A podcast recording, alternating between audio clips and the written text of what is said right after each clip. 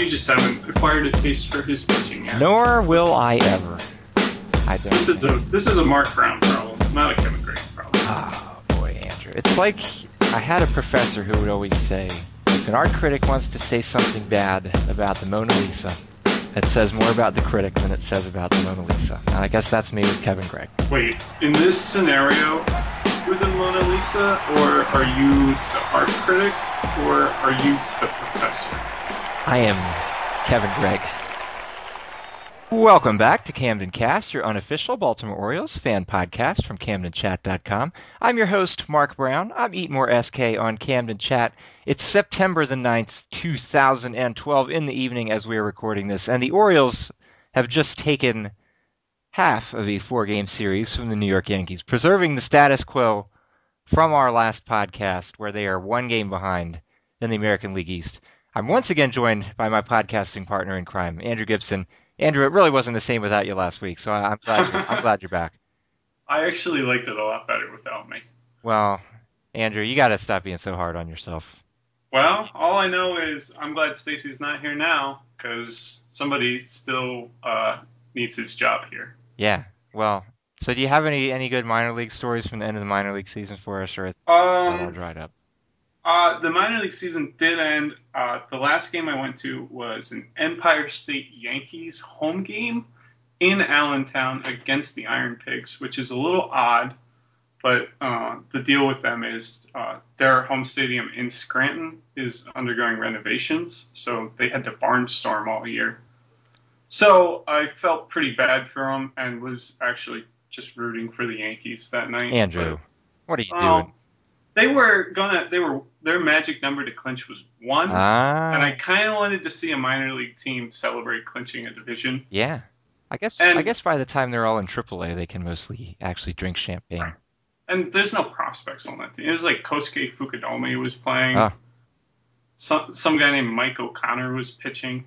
You know, I it realized was, Kosuke Fukudome was in the Yankees. Uh, uh, he got released. Ah. So, you know, I mean, they lost and blah, but that was it. The, the season ended. All the, right. the Yankees actually just got eliminated by the Pawtucket Red Sox in the playoffs. So, Boston gets some revenge after all.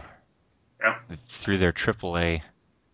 I did not get to see any uh, Bay Sox games this year, which I kind of wanted to, especially with uh, Dylan Bundy and now Kevin Gausman's up there. Yeah, Do you know what they did tonight? Because Uh, they were in an elimination game, I, d- I don't, because or that might be tomorrow night. I'm I not didn't. sure. uh, I didn't look. Unfortunately, see, we're we're bad podcasters. Occasionally, we're not prepared for everything. Well, let's see here. Apparently, the game is ongoing as we're recording, but uh, Akron is winning five to two in the ninth. Well, nuts. So You know, last time Bowie was in the playoffs, Akron eliminated them. yeah, because Travis Hafner was uh, rehabbing, and he like hit a ton of home runs. That's I that was a really good Bay Sox team too. It was unfortunate the way that ended up. Oh well. So that's anyway. That's enough about the minor leagues because we've got we've got Orioles to talk about. Heck yeah. There's uh, there's wild card contending Heck Orioles. Yeah. And AL East contending. AL East contending Orioles. One game back, one game ahead of the Rays and the Angels. It's getting pretty tight up in here. Any which way you look, it's tight. And the big news for the Orioles uh, coming out of the weekend, other than splitting the games, of course, was losing Nick Markakis to the broken thumb or whatever it is, and he's going to get surgery on Tuesday. And they're talking about, well, they're hoping to get him back in three weeks if they're still playing. And one, how cool is it that there's, well, maybe they'll still be playing in like four weeks. Uh, and two, it's going to be pretty hard for them to get to be still playing in four weeks without Markakis. Because seriously, ouch. You know what I thought when I heard uh, that they had hoped to shave three weeks off of this recovery time? Yeah. Nick Markakis. That sounds awfully familiar. Yeah. It, it happened, uh, you know, when he had the broken hammer bone. and he did not come back early from that. So obviously this is a different injury, but I don't Feels know. like you don't the want to same- mess with the broken thumb. no. Feels like the same optimism, and maybe there won't be any Nick Markakis, and who knows? But I think the stat on Masson today, Andrew, was that Nick Markakis had a 390 on base percentage since he had been leading Mhm. off, and uh, everyone else who had led off for the Orioles this year before him combined for something like a 240. Yeah, but that's what happens when you bet Endy Chavez lead off because he's fast, or or whatever the reason. Because he was an outfielder who was fast at one time in his career. boy. Um, yeah, when when Markakis came back for whatever reason, he turned into that that coveted 300, 400, 500 player that we all kind of wanted him to be. Where uh, he on base 390, he hit 335, I think, Yeah, it was a high, good average. and he he slugged almost 500 as the leadoff hitter. Yep. Which is silly because like you put him leadoff because his power isn't what you wanted it to be, and then you put him leadoff and it's like, well now you're hitting with so much power, maybe you should be the two hitter. So It was, a, it was an interesting conundrum, but um, I mean, you can't No, say can't. anything other than that the Orioles are a weaker team without Nick Markakis.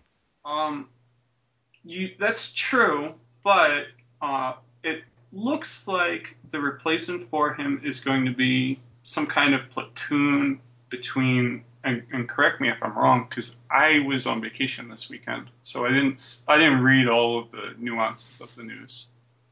But it, it looks to me like it's going to be a platoon of Wilson Betemit versus right-handed pitching and Lew Ford versus left-handed pitching. Well, Nate McLouth was the left uh, was the leadoff hitter today. Sure, but but Nate McLouth's been playing every day. Yeah, he's he's not replacing Mark. Akins. Right. And he's been playing really well, so he might as well be hitting leadoff. yeah. As as weird and unreliable a thing to say as that is. It is. You're right. But uh, so so Nick was OPSing. Let's see, a little under 900 as a leadoff batter since um, he came back early July. Um, and you you can't replace that. But Wilson Betemit versus right-handed pitching this year, OPSing 866. Lew Ford versus left-handed pitching this year, OPSing 913. Whew. Of course, that's a pretty That- small sample size for Lew, right? Sure, of course. Um, but I mean, that's it. You can replace Nick Markakis' production with those two guys at the plate, and I don't want to be the bearer of bad news, but Nick Markakis is not a defensive asset for the Orioles. So replacing him with Chris Davis defensively is a, a downgrade, but not as much of a downgrade as you might think it is. If you remember Nick Markakis' defensive, you know, ability from three years ago, and you still think he's playing like that, then you'd think, oh, that's a downgrade. But he he's had, not playing out there like he used to. I think it was his second or his third year.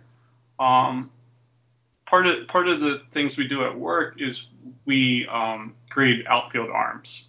We give it a, a run save number, and while a lot of the batted ball data you can point out issues with it, sure.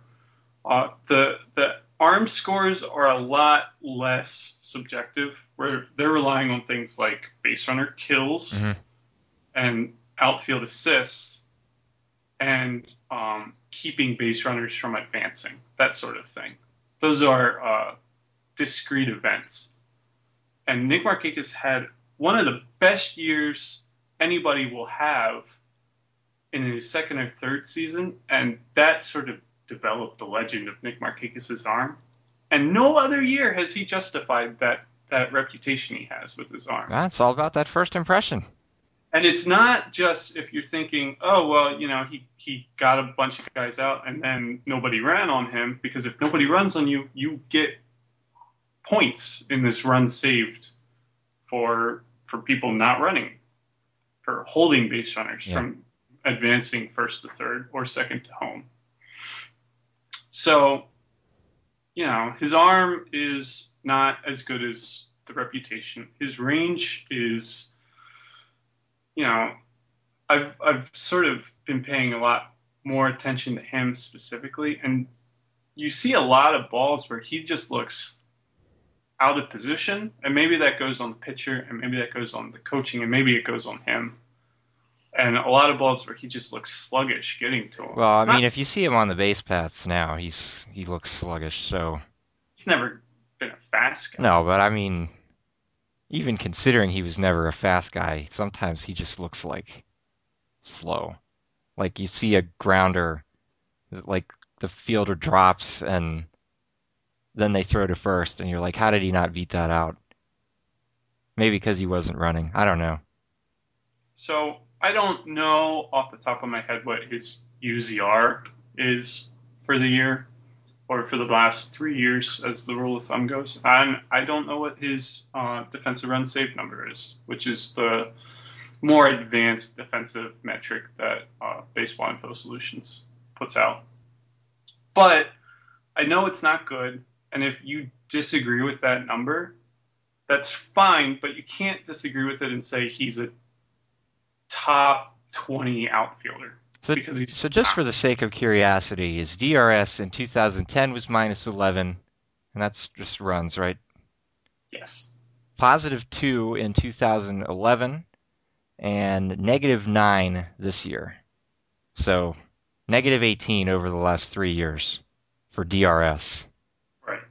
And then his UZR, uh, 2010 was negative 5.5.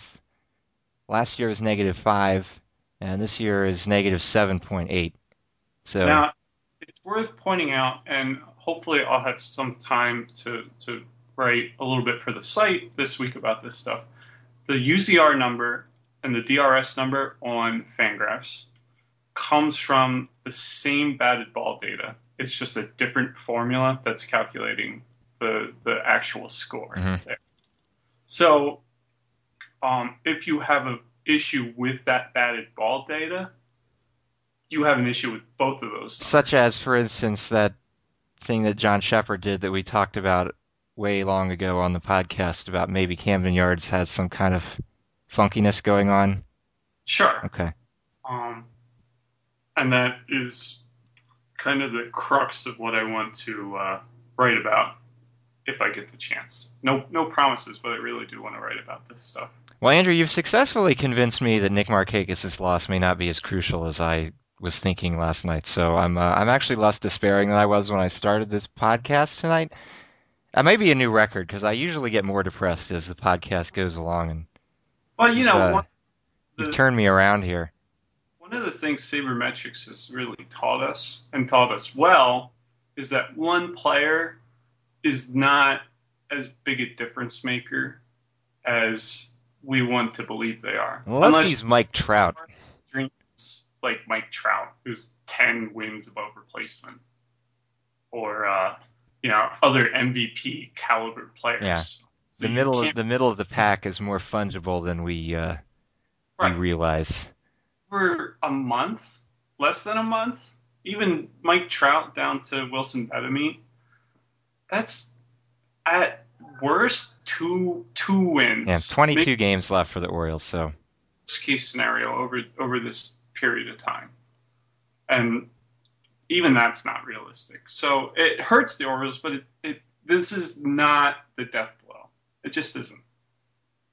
So Andrew and I wanted to talk a little bit about umpiring because obviously the Saturday night victory for the Orioles ended on a controversial play, Speaking of death blows, namely that there was a ground into a double play to end the game where the tying run would have scored if Mark Teixeira was called safe at first base, which he was when he slid into first base, but umpire Jerry Meals called him out. And of course, umpire Jerry Meals is the same guy who infamously blew the call that ended the game uh, on a play at the plate in that 19 inning Pirates Braves marathon from last year. So the game that broke the Pirates. the game that yeah, the game that kind of broke the Pirates, as we heard from from Charlie back when. And uh, so you know, obviously there's a little issue there with Jerry Meals, maybe just uh, doesn't see very well, or I don't know. I don't know what what how to describe how that happens. Uh, Andrew, you and I would probably be very bad umpires if we just strapped ourselves into a baseball would- diamond in the gear. Jerry Meals would be a huge, huge upgrade. And I dare say, uh, I really would probably have a panic attack just at the thought of trying to call a strike zone standing behind home plate. God. I mean, maybe I could sort of handle I have a panic attack. first, second, third base. You know, just just handling the, the, the calls of the normal routine. There's zero percent chance I could ever call a strike zone. No way. Oh, Would you even want to stand, like, be the second base umpire? no, I would die. I would get hit by a batted ball, man. Your only job is to not die. I'm not even sure I could manage that. If somebody would like run into me because I didn't get out of the way enough or something, I'd get trampled. So okay, so umpiring is uh, unfortunate sometimes when there are mistakes, and mostly Andrew, that's because video replay could just easily remedy it. Yes. And if you spent your Sunday watching football games because the NFL started up, you see an instance where more or less seamlessly video replay can be used to make sure plays are correct in a game. Uh, in fact, in the NFL now, they automatically re- review every scoring play just to make sure. I mean, that's an extra commercial break. It adds a little bit of time, but not as much time as it would have taken for the manager to come out and yell at umpires for a little while. And if he's really, really mad, he'll, you know, kick some dirt over a base or on somebody's shoes. Or if he's Bobby Mhm. Valentine, he'll like spit out his gum and point it at the umpire's face or whatever. I mean, get it in there. It's not. It wouldn't be hard to just have either like a central league office that does all the replays, or have a fifth umpire in every crew who's like Mhm. you know, up in a broadcasting booth with a TV, and he can just say on the radio, "Hey guys, you missed that one." It's, it wouldn't be very hard, but they don't want to do it because Bud Selig apparently doesn't care. Well, it hasn't got any letters. Yeah, he nobody in the game is interested in it. Apparently, he said Um, at the All Star break. Yeah. So one, that's obviously not true, and and two, the commissioner's office, which is based in New York, uh, which you know, uh, insert joke here. Um, it has installed new systems in place at Citi Field and Yankee Stadium the third for replay. Like um, they compared it to what tennis uses. Because what did they add? They added fair foul calls with those, and one other thing that I'm not remembering right now. Trap Um, calls, maybe. Yes, it, it's trap calls and fair foul calls. And this is like a sonar based system. I don't know why we need to get that complicated with this, but there there it is. Um, it is not in production the last month of the season and probably into the postseason for one of those New York teams. I'm not going to tell you which one. Try to guess. You'll be pleasantly surprised. Um, uh, they are it's it's a trial run, so replay is getting expanded. It, it's a losing battle to fight against it. Um, at least in terms of everything that's not strikes and balls. Everything else is going to get replay. It's just a matter of when. Um, but in the meantime, stuff like this is freaking embarrassing. It really is, and I mean, obviously it was great that the Orioles benefited from one. Just if you're an Orioles fan, but I mean, it's not good for baseball that that happens because the players of the game deserve to have whatever benefit if they get it if they do something good, and they deserve to have the situation be positive for them if they did that thing. And any blown call means that the player is not being rewarded when they've done a good job playing baseball. Right. So you've, you know, you're you're literally hurting any baseball game that that happens in. And I mean that could be something as simple as an umpire calls a ball on, uh, you know, a pitch in the strike zone on like a full count that should have ended an inning on a strikeout and instead it like walks in a run, or it could be like whatever that play was in Colorado where the first baseman was like a foot off the base Yeah. Yeah. or, or you know Mark Teixeira sliding into first base and the ball was Or not the- there before him and he was out and the game was over. The play that got Mark Reynolds ejected. Yeah, with Or his toe on made- the bag, obviously on replay. Very similar to what Mark Teixeira's comments were, which maybe that's not a parallel we should be drawing. No. Well, their first name is Mark, and mine my first name is also Mark. So First baseman named Mark. there's a lot there's a lot of Team Mark going around there on on replay. The- I guess. You know, some people ask like, is it just we're better at finding these things. There's more emphasis on them. Every, the uh, umpires are in the spotlight. Who cares? Like it's embarrassing that there's this many plays getting called wrong that matter that happen every single day. Every day there's like a bad call that matters that just it happens and and nothing ever seems to to come about that says like maybe you guys should stop getting so many serious calls wrong. Because every game is being streamed potentially to the whole world, unless you live in one of the blackout zones, which is a whole separate other stupid thing about baseball. There's another And any person who watches any one of those games can get on Twitter immediately with like a screenshot, and suddenly it's a thing. and that's what happened. That's what's going to happen. So they gotta, if they don't want to be embarrassed constantly, they need to implement reforms that will be able to correct as many of those things as possible. I mean, I'm not a full-on robot umpires person. Sure, neither am I. Get- Neither am I. Get the technology to let the human guys out there call the right baseball game. Make whatever happened be the result. Not just, you know, some kind of crazy thing happen because the umpire got dust in their eye or who the heck knows. Just just get it right. It's not it wouldn't be hard if they put their minds to it. And I guess eventually they will, but they haven't yet and it's frustrating in the meantime. So we were going to talk about Pedro Strop. We'll have to squeeze him in uh, later in the podcast. But right now we're going to take a short break here on Camden Cast. We'll be back after this short little message. That's all for now.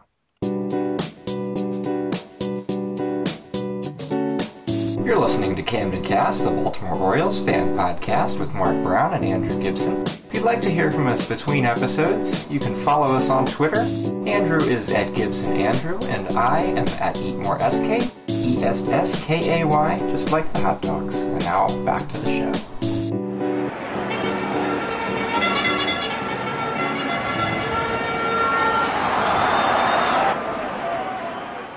And just like that, we are back. Andrew, do you know what time it is? I bet it's not time to talk about Pedro Strop yet. It's certainly not, because it's actually time for. You've got mail. the latest installment of the Camden Cast mailbag. We did get some great questions this week. I am I'm always glad to see great questions. Unfortunately, we, we aren't going to have time to get to all of the great questions that were asked, but be sure to look on Thursday or Friday for the next edition of the Camden Cast comment box thread on camdenchat.com. More likely Friday, uh, since there is an afternoon game on Thursday after all. And you can post questions for us or topics to suggest for us, and if we like your question or topic, we will give you credit for it, and then we will start discussing it on the next podcast. Which actually, Andrew Andrew will not be on the next podcast, but uh, I'll I'll uh, I'll get a mailbag in there somehow. I am trying very hard. Andrew will be having his own West Coast uh, trip on the next podcast. Yep. So he will not Yep. be in in any shape to do that, but I will soldier on without him somehow. And Andrew, the first question we're going to tackle this week comes from I hope I'm parsing this name out right. S. Wilhelm Ross, who basically asked, as far as the playoffs are concerned, who do we, that is the Orioles, want to avoid in playing in a playoff series if the Orioles make it that far? So Andrew, who scares you the most out of the American League? Well, uh, If if, if the Orioles get there. so um, definitely Texas is is easily the scariest team because they're the best team in the American League, and they've really beaten the tar out of Baltimore when they've gone head to head this year. Not to be forgotten is that the people who uh, occasionally try to offer the defense on the whole run differential issue about saying, well, if you take out Texas and the Angels, the Orioles have a positive Right. run differential. Because neither of those. Two Well, yeah. So Texas, Right. you know, Texas is in the playoffs. They haven't clinched, but they will because they're really good. They have really good Um, offense, really good pitching. Yeah. In general, I really am scared of the coin flip game for the Baltimore Orioles and for any team because it's a freaking coin flip game. Um, there's really, I was actually thinking about this. If the Orioles win the division and avoid the whole coin flip game, they will probably get uh, Chicago or Detroit in the first round of the playoffs, the the ALDS best of five. But if they get to the coin flip game, somehow win that, not some, they just win it, sure. Um, they know how to win baseball games. They will probably get Texas Yeah. in the first round. Texas has like five game lead on the best record in the AL. Right. So, um, you know, if they if they win the division, they might miss Texas. If they don't win the division, there's no way that they aren't going to have to specifically go through Texas. Yeah. So, that I mean, there's your impetus for for winning the division. Yeah, winning the division matters, so you don't have to play Texas in a five game series. Uh, it, I mean, really, anything can happen in any of these series. So it's silly to to get all like, well, they they can't beat Texas because they totally can. Just like you know, Tampa Bay can sweep Baltimore really easily in a five game set, or or any number of other things. So you know, Minnesota could beat Baltimore in a in a seven game series. It's been known to stuff like that's been known to happen.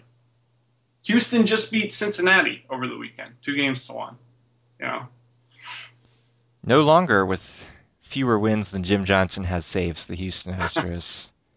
they got that I mean- Kevin Goldstein boost to the uh, morale or something. yeah, One of our one of Andrew and I's favorite internet baseball writers was hired into the Houston Astros front office. Boy, that that's really really cool. Just really cool. It is. Um, boy, kudos to him, and I'm also glad that he's no longer podcasting because I think that makes us the best baseball podcast. yeah, we moved up a rank with that up and in uh, Right. to compete against. Right, So, yay us, I guess. or something. Because they were like the number one all of baseball podcasts on iTunes or something like that. I don't know where we are. I don't know where we rank, but I'm pretty sure it's not number two. But Well, not anymore. we're we're up one, whatever it is. But yeah, avoid the Rangers, man. I don't want to see them anymore. Or they've they've kicked the crap out of the Orioles. Right. It's it's it's a little ridiculous. I mean, any of these teams, there's something to fear. Like it, oddly, I fear the Yankees less than ever after having seen the last couple of series against them because there's just like nobody on their pitching that just seems like well they're guaranteed to hmm you know step up for a big game and shut you down. Like if you want to talk about well the Angels, Ooh, you know, you're gonna get Jered Weaver, although I think I saw he had some kind of shoulder thing. they don't even need Jered Weaver. No, I mean they got Haren, they got Wilson, they got Greinke. they got Greinke. So you know that's pretty. That's a pretty fearsome short series or one game team to play. Tampa Bay, Matt Moore, David Price, James Shields. I mean, what if you get one game against the Tigers? Justin Verlander. You know he's gonna he's gonna be throwing 100 miles an hour in the eighth inning of a one game playoff, pretty much. Doug Fister? I mean, there's so many good pitchers that. I mean, that's why it's the playoffs, man. So I mean, you know, you could you could fear any one of these teams, but who knows? Maybe they're looking at the Orioles like they don't want to play this team that's just winning these games. It just feels like that. Just there's that extra thing that's just happening to them, and it's maybe felt like that ever since the Chris Davis getting the win in relief game. Just felt like it kicked off this this whole crazy win thing that's just happened repeatedly. Not every game, but a number of games. So many more games than I'm used to them winning in that fashion. Because usually they're on the wrong end of those gut punchers. Well, you know, uh, they say three things get played up during the playoffs. Your defense, Ooh. which uh, the the the Orioles don't have a great defense, but they really tightened it up With lately. after Manny Machado got called up and Mark Reynolds moved over to first. And Mark Reynolds looks really comfortable over there. Yeah. He's he's an interesting case because his range is just it's it's not there. You, you can't you can't make up a reality where he has a lot of range. Um, he even had a play today. There's a uh, ground ball right down the line that went into the outfield, and he just he can't make that type of play. Um, but he can do everything else really good. Yeah, he, he's really good at, at scooping balls in the dirt and up and away and, and saving bad throws and, and keeping his foot on the base and laying out. He's he's got a really good heads up. If anything's within his falling down range, he can make the play on it. I mean, one of those games over the weekend, he actually made this flying catch that looked like he was a soccer goalie laying out for a penalty kick, man. Um, Like he had some leap on that thing. Uh, putting him at a position where his arm doesn't matter at all really helps. Right. It doesn't cure everything, but it really helps. And he just he looks comfortable. He's hitting. He's he's playing really good defense in in a way, and he's he found a home. That's really cool. Uh, good for him. I mean, it just goes to show you you never know what's going to happen if you move a guy into a situation where he's more confident. It's like, you know, I mean, it's easy to scoff at this kind of mental stuff, but I mean, baseball No, is I- mental, you know. that, this stuff totally matters. Uh, we were just talking, uh, not to get off of my track about the three things that get played up in the playoffs, but we were just talking during our station break. This weekend, this weekend was exhausting. It was exhausting for me as a baseball fan. I assume it was exhausting for you. Oh, it was it was exhausting. It'd be weird if it wasn't. Every inning intense.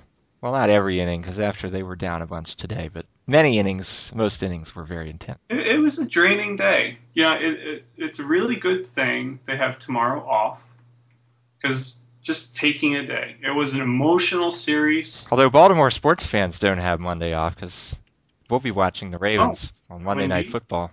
Uh, unless you are a uh, Redskins fan. And there are some of them out there, so uh, I'm sorry for you. Jones, who's a Colts fan. Yeah. But, you know, a lot of us will be watching the Ravens. Um, but, you know, it, it's it's good to sort of take a day and just recharge the batteries because, like, it, it's draining. It's been a draining season. It's it's September. They just had the biggest series in Camden Yards maybe ever. I mean, Andrew, if that Thursday game isn't like, you know, they've had the Camden Yards 20 games, I mean, that's probably game number two now. Maybe th- number three. Because number one is still going to be, if they do like a 25 or something. Uh, it's always going to be Number one is always 21 31. Number two is probably uh, the 97 ALCS where Mike Mussina squared off against Randy Johnson. Hmm. Maybe number three now is going to be that Thursday, this Thursday's game. I mean, it, it's just an instant classic. Um, but how they bounce back this week because they got three with Tampa, they got three with Oakland, they got a long plane ride in between. Um, and then how they bounce back after that because they got a long plane ride to Seattle, they got a long plane ride to Boston, Right, and they, They can't got- just sleep on the non-contenders. right? And they're one game up. One game Yeah. up over two different teams. They have a bad week, they're out of the out of the leaderboard here. Look on the outside looking in on on teams that unfortunately are, are probably better than them. So what are the other two things, by the way, before we get to? So um, so we talked about defense. Uh, the the bullpen, the back end of the bullpen becomes really important in these short series. Which of course looks shakier for the Orioles with Pedro Strop going through. I don't. I don't know So, if he's going so through. it is time to talk about Pedro Strop. Yes, I guess it is. Well, what about him? I don't know what is about him, but he's had three straight bad games against the Yankees. Do you think uh, it's the Yankees? Maybe that's just a bad matchup. Yeah, I don't know. I don't know that I want to go in and say, well, it's Yankee mystique is getting him or something, but There's, it's like there's no way it's Yankee Mystique. clearly he was, you know. I mean, I feel like after the first one, Buck wanted him to get his confidence back, and then was trying to keep sticking with him and show him that he was confident. But Pedro did not exactly repay that trust that had been replaced in him. I don't know what it is. I mean, I guess the problem is Pedro Strop is just.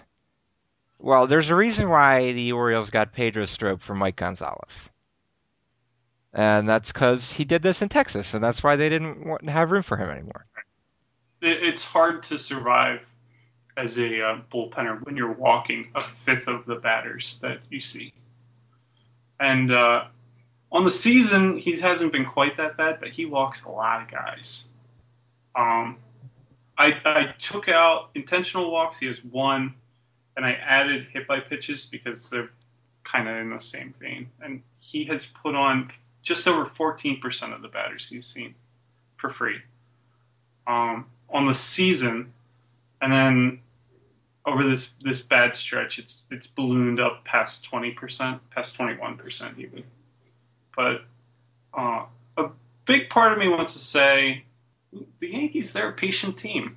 They, they the scouting report on Pedro Strop is he's got really good stuff. It moves a lot. He can't command it. So just if you wait him out, he can probably get himself into trouble. I mean, that's that's got to be the scouting report because that's pretty much what happened. That's what the Yankees did to him. Right when he decides to start throwing sliders because he feels like he can't command his fastball, and then he, you know, those are just out of the zone and they won't chase them because the Yankees are patient. Then um, you could just hear like I, Mike Bordick on one of the games he did on MASN this year. He was just like pained remembering the 1997 ALCS because he was just like, "Aren't we if all?" you can throw a hundred miles an hour fastball, just stop throwing the sliders.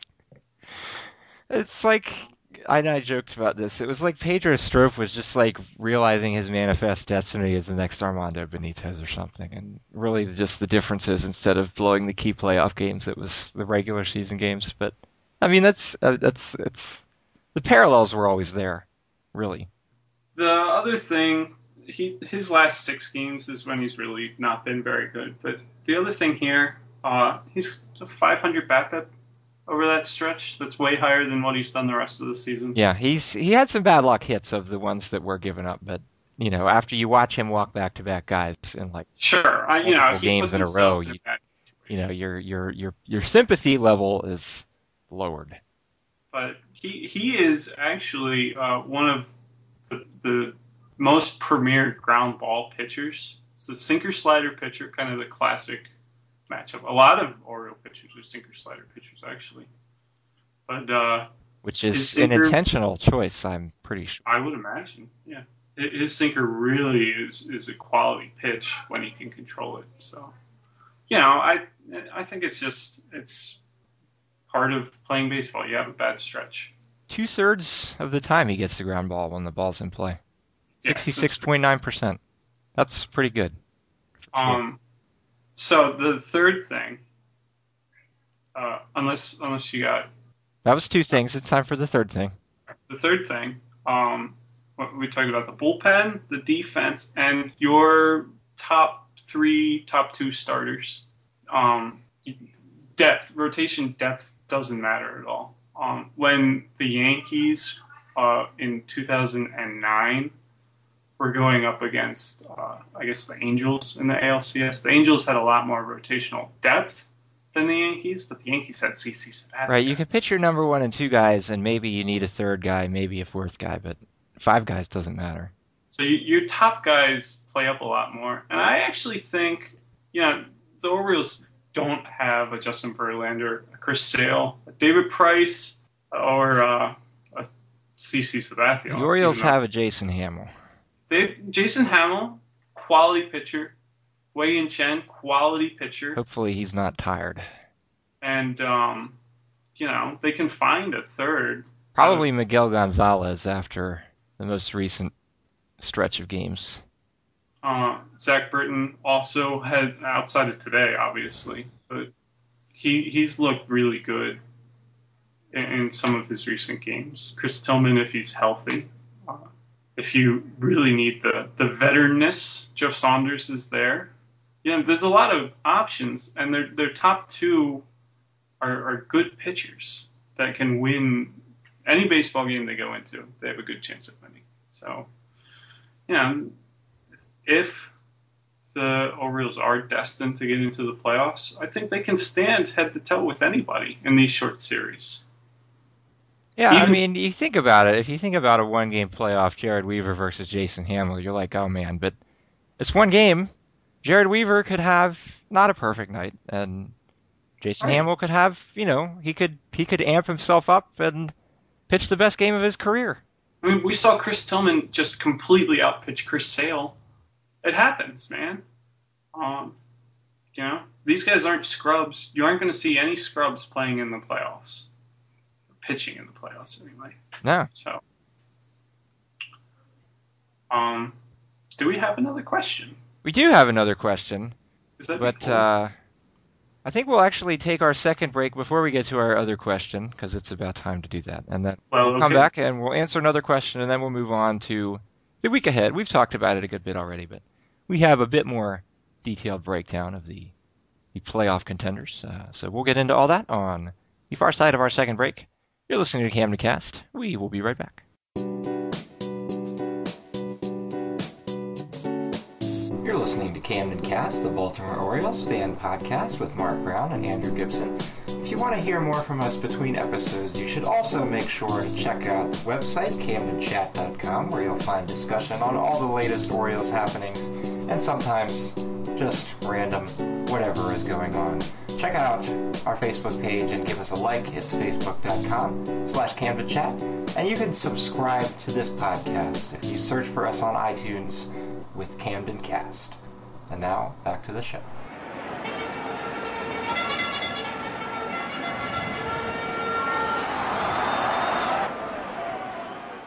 And we're back once again, and we're just going to jump right back into the Camden Cast comment box because we, Andrew, we had a lot to say about that last question. It was a very good question. It's, it's Well, good I want we have another that much to question. say about it. Yeah, so we, we have another question, and this one comes from Dave Tucker, who also uh, posts on the SB Nation blog for the Maryland Terrapins, Testudo Times. Uh, so if you're a fan of them, you should check that out. And his question was well, he had several questions, but he was wondering mostly can the Orioles average 30,000 fans again? And Andrew, you and I both know that the topic of attendance at Camden Yards has been uh, much ballyhooed in the local contingent of mainstream Orioles writers, all of whom never have to pay to park or attend a game well, at we've dabbled at Camden too. Yards. Uh, all of whom can get a pretty solid catered meal for ten dollars in the press cafeteria every time they go to the stadium, and uh, and free nachos and popcorn and sodas, and soft pretzels and hot dogs one hour after the scheduled first pitch of the game. I could, I could go for a hot dog Yeah. right now. Uh, so you know that's uh, that's a pretty easy thing for all those guys to criticize, but it, it's fair to wonder. It has been fair to wonder why the crowds weren't coming back uh, immediately, but that's probably because there were 14 years of losing, and Well, that takes time.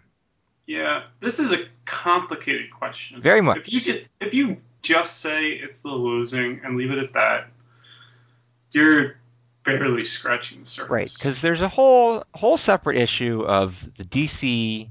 Northern Virginia that used to just be Orioles territory, and now there's another baseball team there, and you know you can call that bandwagon thing if you want, and certainly I think there are some Nats bandwagoners down there, but a lot of people, you know, just feel like they were driven off by decisions by the Orioles ownership or it's just freaking hard for them to get to a baseball game because if you want to come up from Northern Virginia on a weeknight for a mm-hmm. 7:05 game, it's not happening. I mean, you know, you got to take a half day of work. It's not like you can I- leave when your workday ends and get up here for first pitch. I've done it, but I had to leave. I had to sneak out of work early, But you're, you know, you're not going to do it three times. and I'm a weirdo. So I did that. I, I left on the spur of the moment from. I worked in Falls Church, uh, in in um, Tyson's Corner, uh, for a year. And the day Josh Bell made his major league debut, Mhm. I and our fearless Bowser, uh, Stacy, Stacy Long, decided just to let's do it. Let's go to Camden Yards. Josh Bell, man. Yeah, why not? Um, So we were, the, so you were there for his first. I was there, and mm-hmm. I, I mean, I had to sneak out of work early and leave right from work. It was, it wasn't cool. It was, it was difficult. That's not an easy thing to do. You're right about that. So I mean, that's that's a lot of people who are just watching on TV, or they're kind of gravitating towards the Nats because it's easier for them to get there, and that's something you can't fail to consider. And of course, on top of that, even just considering the Baltimore portion of the fans, I wrote a couple articles on Camden Chat about why I feel like there are challenges just because it's a tough economy. And if you want to go, say, with your family to an Orioles game, you're probably looking at a minimum outlay of $100 every time you want to do that. If you're, you know, if your family is you and a spouse and two children. So, you know, if, your kid wants to bring friends or you have more than two kids even, it's just, it's even more than that. And concessions are expensive and all this stuff. And I mean, the Orioles, if they want to overcome these assorted challenges, I mean, the DC stuff, uh, that's pretty much gone. And uh, I think Peter Angelos knew that, and that's why he negotiated the hard line on the MASN deal that he did, so that he would always get portions of the uh, Nationals mm-hmm. TV money. But if the Orioles want to bring some of those fans back, they just need to give them some financial incentive to come out, make cheaper tickets. And coincidentally, Andrew, a few weeks after I wrote the article suggesting some discount ticket ideas that they could do for every given series or any given series they wanted to do so, uh, they came out and have the promotion for the upcoming Rays series where the tying it into the Camden Yards 20 thing with 1992 prices on the bleacher seats, $4 already sold out, and the lower reserve seats for $8. So that's pretty pretty good idea, but they're going to have to do that for more than uh, more than one three game series to really drive up the attendance all the time. So what's it going to look like next year? I don't know. I imagine well, there will be more season tickets sold just because of the excitement. If you buy season tickets now, you get playoff. Tickets. Right, you get you get access on the first wave of playoff tickets. So that's a that's a pretty good incentive. They know what they're doing with that incentive. Because Andrew, I, I, it seems like this year that the floor is you, 10,000 fans. Like it is very very hard for the Orioles to have less than 10,000 fans attend a baseball game, or have 10,000 paid uh, tickets anyway. I, sure. I don't don't want to promise there was actually 10,000 bodies in the stadium, even counting um, all the um, staff and players and such. Um, so, you know, so I think that what they can try to hope for is they raise that floor to maybe 15,000 with the season tickets, which I don't know if that will happen. And then in my mind, I hope they try and raise the floor with walk-up sales to maybe a 20,000 and I don't know if that's reasonable either. But I, if they keep winning over several years, I would like to see, you know, if maybe the worst game you go to is twenty thousand paid, and that's you know that's your Tuesday in April against the Royals when it's kind of rainy. Actually, twenty thousand might be optimistic for that. Twenty thousand in the summer against the Royals, maybe. Even even on a Tuesday, it's probably still still. Um, and then you know on the weekends, then they can hope for thirty thousand, and if it's New York, Boston, you know, hope for a sellout. I think they can aim for that. I hope. That would that would be good to see. I don't think that comes out to thirty thousand to answer Dave Tucker's question, but maybe it comes out to I don't know, twenty seven thousand or twenty eight thousand. And that combined with money from MASN hopefully can sustain the Orioles having a little bit more competitive payroll. Now here's what I can say, and I'll just leave this brief because I'm really out of my element here. Um, thirty thousand fans per game. Uh, the Orioles have surpassed that average as recently as 2005. They did it in 2005, 2004, 2003, 2002, 2001, and every other year going back to 1988. Um, last year's average, and this is all courtesy of the website Baseball Almanac, which, you know, it just comes up when I Google Orioles attendance. See, I always look on baseballreference.com for that one. That's a hyphen uh, between baseball and reference. That's one of my favorite baseball sites, uh, by the uh, way, if you didn't. I always forget that hyphen. So um, 2005 was the first year the Nationals existed, and probably not a coincidence that uh, the Orioles' attendance has been on a downswing. Well, yeah, but the Orioles have also been really bad. Right. They didn't even been, they didn't even fake contention at the beginning of right, the year. and they've been in a rebuilding phase. To just say, oh, the Nats came and then the O's couldn't draw this many is too simplistic. It's way too simplistic. The Nats are part of it, but the rebuilding and things like that weird, awkward video Andy MacPhail shot. You remember that? Where he was uh. like playing with a pen and being like, "Well, I'm I'm sorry that it's like this, but I I I promise we're working on it. I don't remember that video. Boy, it was weird. It was uncomfortable. It was awkward. That that that's not helping. That can't be helping. So Dan Duquette at least has never had anything that awkward. Imagine that. Um, so there's a lot of things here, and yes, absolutely, I 100% believe the Orioles can average 30,000 per year. I don't know if they're going to do it next year. Right. If they sustain success, people will be drawn back in, and I think, I think the Orioles need to do things to kind of give a little nudge to those people to bring them back in.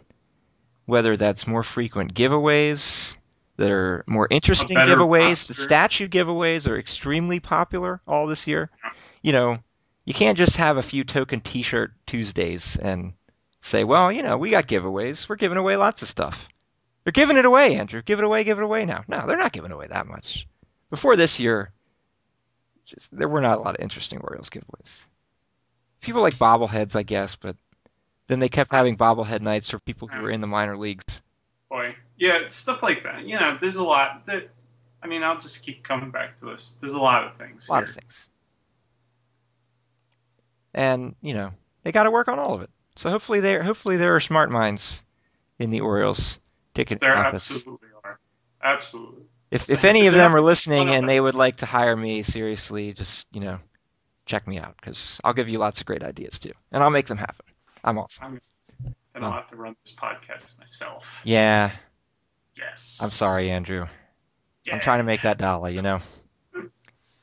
So that's enough out of that. That was all of our comment box. Thank you to S. Wilhelm Ross and Dave Tucker for great questions, And everybody. and everybody who asked something. Because seriously, You guys are great. we we would like to get to more. We uh we maybe need to do a better job of talking less about each question and getting to more questions. But you know, we we like getting into detail. That's part of the fun for us is, is having long drawn out philosophical ruminations about these things. Yeah. Hopefully, that's something you like about them too. So next coming up for the Orioles is a series against the Tampa Bay Rays, and immediately after that, series against the Oakland Athletics. So the next six games are against teams the Orioles are immediately right now competing with. It's a test. So it It's a is, big test is the latest test. The latest test. The latest in a series of increasingly important tests. Yes. Because Andrew, I got to be honest. I did not expect they would continue to pass the tests well enough to keep Wow. facing more tests. Nobody did. If if you did, you're you're lying to yourself. Or your Dan O'Hare. He's lying to himself. For example. And so the the Rays coming up, uh, and we we had to dig a bit to find out the matchups because they were wrong in the first place. We looked. Coming up on Tuesday is going to be Jason Hammel versus Matt Moore. And Matt Moore having a pretty good year for the Rays there. He's got a 3.66 ERA. He's striking out nearly a batter per nine innings. He's what did you say, Andrew? He's done 3.10 ERA since June, or was that Cobb? Uh, he had a really bad game on May the sixth against Oakland. He gave up eight runs. Um, his game score. If uh, do we know about the stat game score? Have we talked about that? Before? I don't remember if we have, but why don't you give it a little five? Uh, basically, it's a it's a base 100 scale that just ranks how well your game was. Um, it uses a lot of inputs like uh, innings pitched, strikeouts, walks, runs, hits. Um, it, it's good. It's um, a really handy one number thing that's better than wins or or even like ERA for a single game, just to see how good was your game, and you can do lots of fun things with it. Um, one of the things uh, Bill James came up with was the idea of a cheap win, where you get a win and your game score was under 50. So you didn't have a good game, you still got a win. Uh, so that that might be a nice little uh, uh, rule of thumb for you. On May the 6th, Matt Moore's game score was 19. That's terrible. Um, that is pretty much as bad as it gets for him. Yeah, you want to see somebody in the 60 or 70 to feel like they had a good game, and then if you get above that, you're starting to talk about, you know, Right. excellent Um, games. I, I don't have it in front of me, but Kerry Wood's 20 strikeout game, that I believe is the highest recorded uh, game score. All right, so there's there's a little reference for you. Anyway, he has a 310 ERA since that game. Doesn't count that game, but that's um, that's since the beginning of May. 310. He's he's really good. Uh, over twice as many Ks as walks. Doesn't give up a lot of home runs. Um, more strikeouts than hits allowed. Tough matchup. Tough. So, and that's his first full year in the major leagues as a 23 year old. In fact, he turned 23 during the course of this season, so he was 22 when it started. And that's Matt Moore, taking on Jason Hammel on Tuesday. So the Orioles will have to battle a tough lefty, and otherwise they will uh, immediately find themselves in a tie with the Rays for the second wild card spot, possibly also with the Angels if the Angels win on Tuesday and the Orioles lose and the Rays win. So, you know, it's tight. It's a tight, tight matchup. They, it's it's very important over the next week, and uh, we'll see a lot more of that. So the Wednesday matchup is going to be Miguel Gonzalez for the Orioles versus Alex Cobb of the Rays. Cobb is not quite as excellent as Moore this year, although he's still a guy uh, the Orioles would like to have around. anyway, it's his first uh, first real full year. He threw 52 innings last year. I, maybe that takes him out of Rookie of the Year consideration. Not that any other the person than Mike Trout is going to be Rookie of the Year anyway, so it doesn't matter. But uh, this is his first real full year in the big leagues. He's got a 4.28 ERA through 113 innings, 113 and two thirds innings this year. He had a really good August. Um, he had one absolute clunker of a game. His his game score on August 18th at Los Angeles was three. So, so that's that might be as bad as you're gonna see. I um, I don't think I've ever seen any single digits when I looked before. But outside of that, you look at seven innings, four times in a row. He threw a complete game against Oakland. His last game out was against New York. He threw seven innings, two runs. Um, so, you know, he's he's on a little roll himself. So just a little bit, a little more note. Here's your number one game score thrown this year. Matt Cain's perfect game is 101. There you go. And uh, that was because he went nine innings and struck out 14. No walks, obviously, no hits. Felix Hernandez is number two, perfect game, 99 points. Oh man, that uh, was a good game. He struck out only 12, so I guess a strikeout is one point, maybe. Uh, that does sound right. Yeah, and so you so you lose points every time you give up a hit or or runs and such, uh, and you lose points for walks.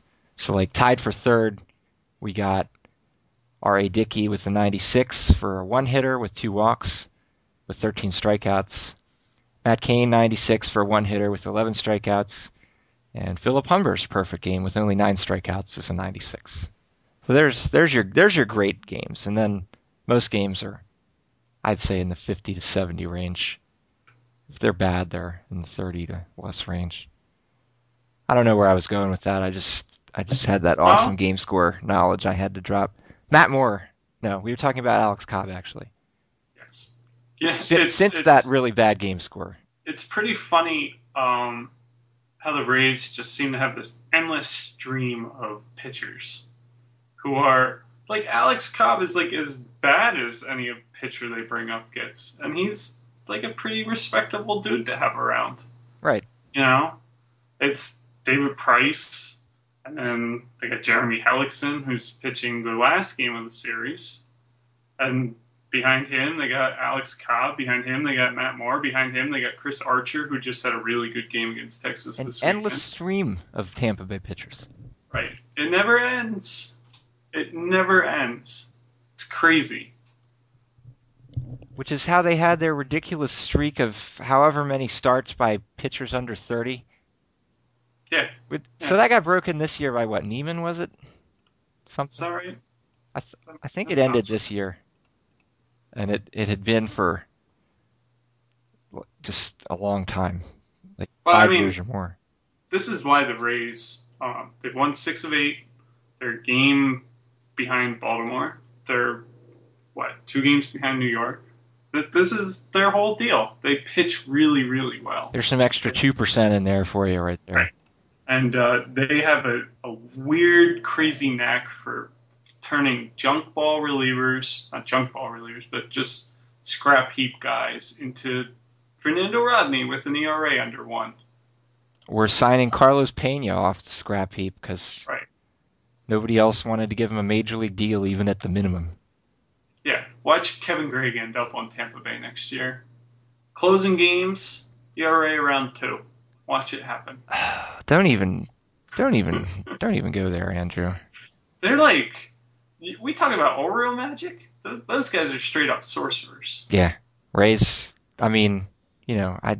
It's amazing how they keep doing it, but they do. So, um, So Hellickson on Thursday, and we don't know who's starting for the Orioles yet. It's the dreaded TBA.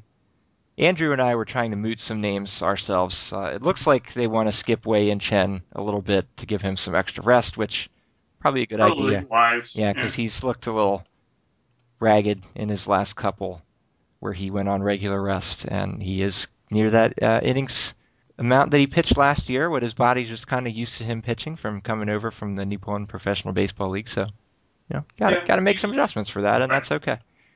That's why you have a guy like uh, Steve Johnson on the roster. That's that's our number one guess. We th- we think it will or should be Steve Johnson. It should be absolutely. Steve Johnson has just earned the chance to get to make a couple starts when they need him. And you know, they keep having him in long relief in these garbage games and it's like, man, why are you using Steve Johnson in this game? He could be your emergency starter. But instead he had to be your your mop up guy. So Steve Steve Johnson maybe and of course you got to love Steve Johnson just because of the connection to Dave Johnson and the 1989 Why Not Orioles and these are some very similar feeling Orioles Absolutely. with with the difference that really they didn't come out of the depths of quite as bad of the ni- as the 1988 season was last year, but there have been some bad times, and this year they're crawling out, and it's pretty cool.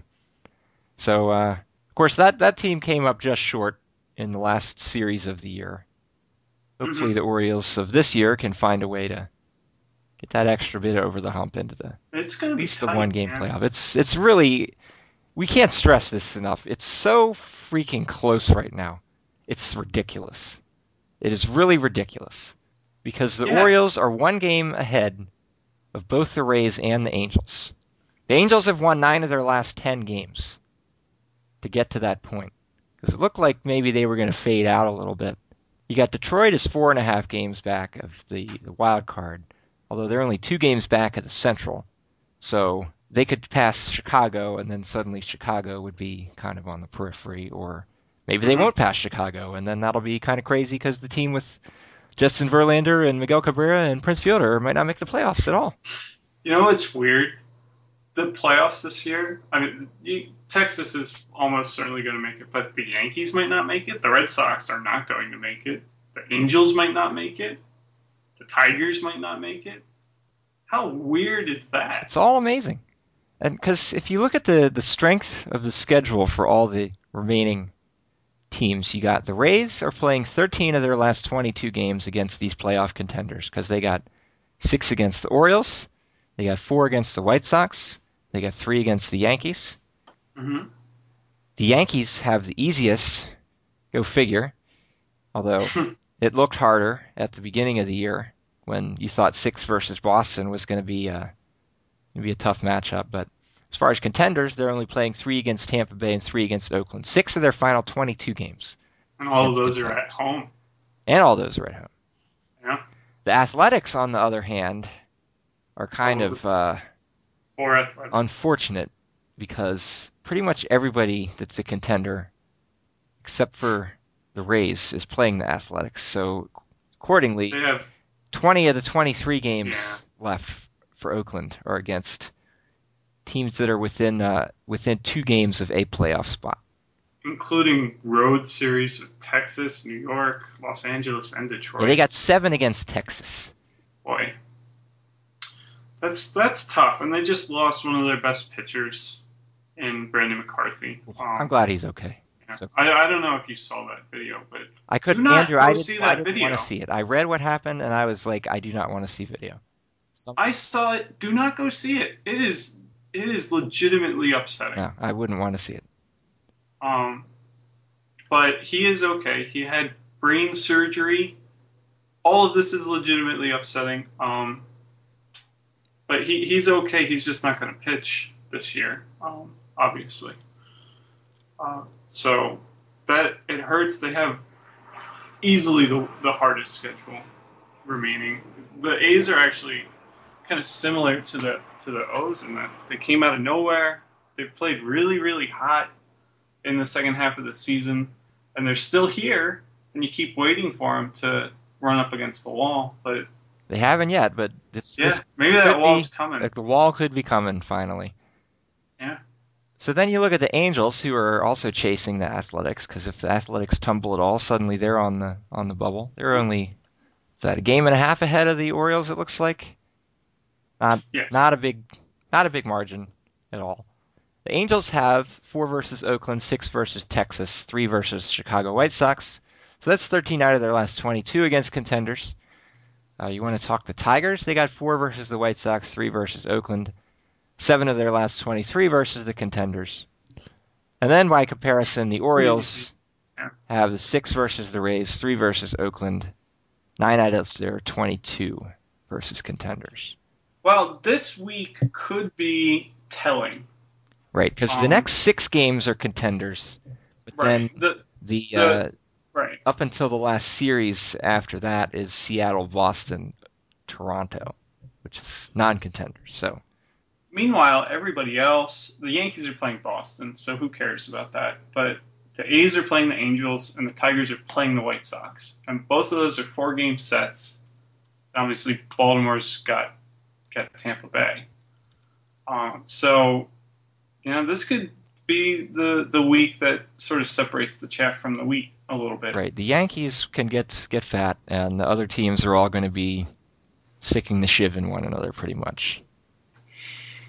So the the Angels have won six in a row. They seem to finally be clicking with all of that talent they have. Um, so hopefully, uh, hopefully Baltimore can keep it up. I mean, that, that's pretty much where it is. They just need to keep winning games. So Andrew, if you had to pick right now, who do you think the Yeah. two wild card teams are going to I be? mean, do you really want me to do? I, you know, I'll do it if you will. I will. Just I'm gonna feel bad when I do it. I know neither of us are going to pick the Orioles here, are we, Andrew? No, I'm not. Uh, I, I'm I'm not either. I'm sorry to you as well. It just, it just Look, Uh, you know, I, I told you before we started this weekend. This was an emotionally draining weekend with the Yankees. I, I did not watch all of the, games. I was on vacation. I listened to what I could on the radio. I saw the end of last night's game. I watched Thursday's game. It was awesome. But like when I like looked up the score and it was thirteen to three today, like it didn't bother me because everything's been so great. Like I have no complaints, no complaints at all. The the Orioles could end the season 85 wins. Oh my gosh, that's so good. I mean, it'll feel disappointing for a while, but it, it compared really, to, to me. compared to predicting, you know, thinking, God, is it going to be a hundred loss season if everything goes wrong, and maybe if everything goes right, it'll be 72 wins, and you know, 85 will be great. this, Get that get that losing season monkey off the back. You know, we, we can stop talking about that. Um, we've talked a lot of times about how you don't just jump from 67 wins to 90 wins, usually. You know, there's not that, usually that, that one season where it all clicks and then from then on forward, you're just really good. You got to have a resting This is- waypoint, This is the, the starting block, basically. right? Now, this, this is maybe hopefully the new floor of decent teams every year. Right. Hopefully. it it gives them a lot of options moving forward, and and the way like Matt Wieters has developed, the way Nick Markakis has taken to the leadoff spot, the way Adam Jones has turned into a real leader on the team, um, and and lots of other things about just the infrastructure of the team. Good- it it good- really sets them up nicely. I, I cannot be this year. disappointed about Yeah. what happens over this this last month. It it'll feel I like a don't think they're going to make the playoffs, but that doesn't bother me. Yeah. So I mean, I feel like Andrew, we're about to both be boring and say Rays Angels make the wild card spots. I'm not going to do it. No. I won't. Say, I won't say. I will be boring and say Rays Angels is what it feels like. I'm going to say Angels Tigers. Yeah, that's a good one too. Because the Tigers have such a ridiculously easy schedule. Seven out of 23. Right. Yeah. It's all Kansas City, Minnesota, Cleveland. A lot of it's at home. Six Yeah. games against the Twins, seven games against the Royals for the Tigers there. So, I am rooting for it to be uh, Yankees A's. Or, or with the Orioles winning the division and then maybe Rays A's as your wild card teams, that would be the best if that somehow happened. Um, but you know, it, it's been it's been awesome. No no regrets here. Um, I mean, Heck, there will be games you can wrong. at if they're like a game short and make think, man, I wish they'd won, but they were never supposed to be this far ever this year. Right. The fact that we're here con- contemplating it, you don't lose perspective of just how freaking cool that is. I guess is our final message there. Andrew and I are talking to a couple of guys tonight, and it's actually about time to wrap it up. Andrew, if you want to squeeze in your final thought of the evening, I remember you had something you wanted to say. this is a self plug, so uh, maybe you just want to shut this off early. Oh, go for it. Go for it. Uh, so maybe you've noticed I haven't been writing for the site as much over the past couple weeks, and if you haven't, maybe you should. Um, the reason is uh, I've been working diligently on the Bill James Handbook 2013 that is going to come out November the 1st, I believe, is the publication date. And there's lots of new cool stuff that's going to come in it, and I'm kind of uh, running the show a little bit at work, putting this together, getting ready for uh, for that production.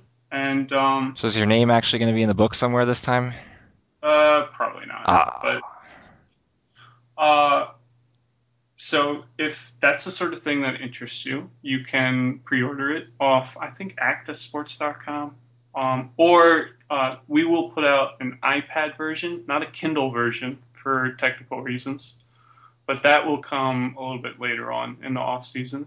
And in the meantime, uh, a lot of the work that I've put towards this has gone to John Dewan writes a stat of the week every week that you can just Google uh, John Dewan stat of the week. And the past two weeks have been things that have directly come out of stuff I've done, like career base running. Who's the best career base runner uh, of active players? I was going to say it's probably Rickey Henderson, right?